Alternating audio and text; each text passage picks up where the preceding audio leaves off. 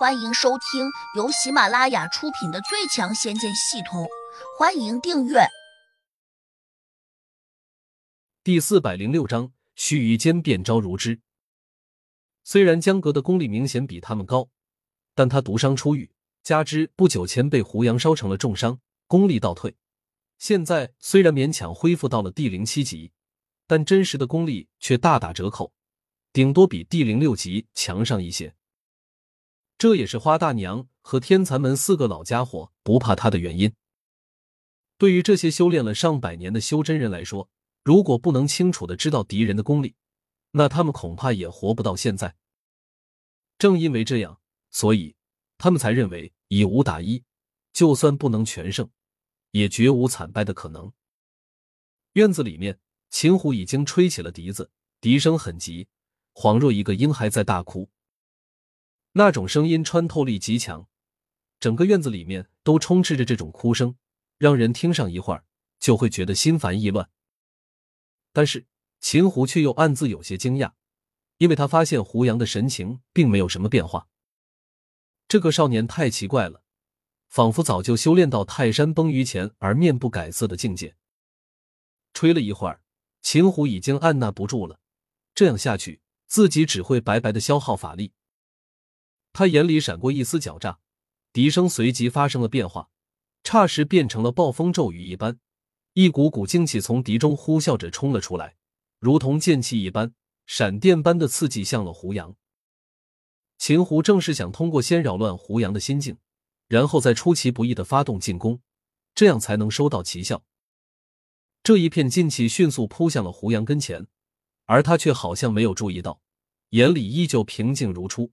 似乎真的在用心的听秦胡的笛音。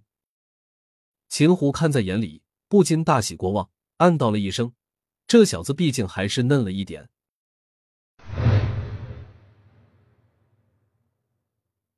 就在这片静气几乎要撞到胡杨身上时，一片蓝色的火焰突然把那些静气燃烧起来，刹那之间，静气化为了气雾，消失在空中。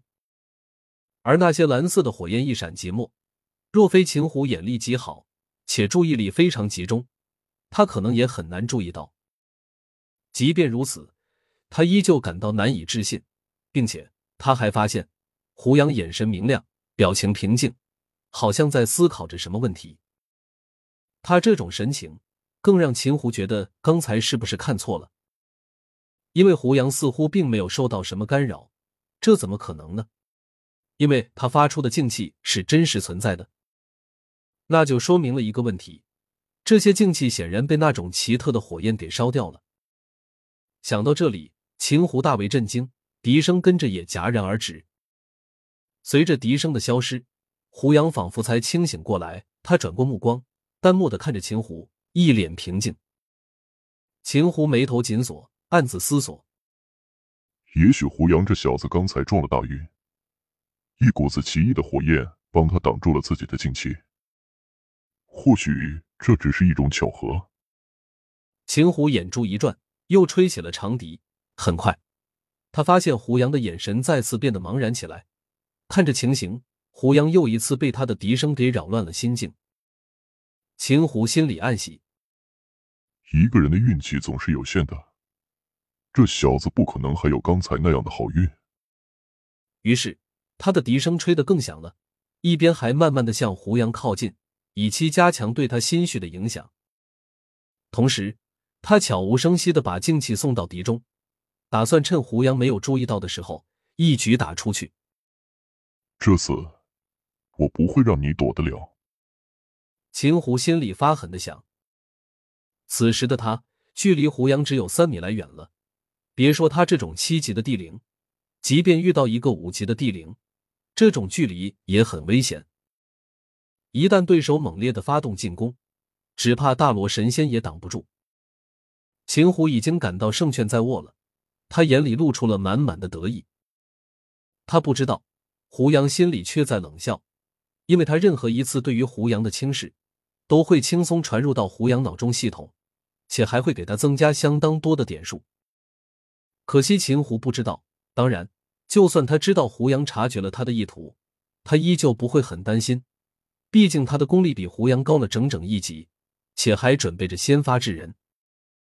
就好比两个普通凡人，其中一人拿着可以连发的冲锋枪，并且手指头还搭在了扳机上，只需轻轻一扣，那个被他用枪指着的人立刻就会被打爆脑袋。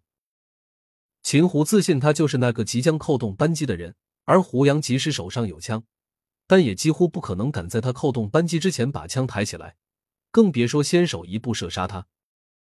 只要胡杨有一丁点危险的动作，秦胡就会立刻把灌注在长笛中的劲气射向胡杨。这时，胡杨突然盯向了秦胡，他本来有些茫然的目光，竟意外的变得犀利起来。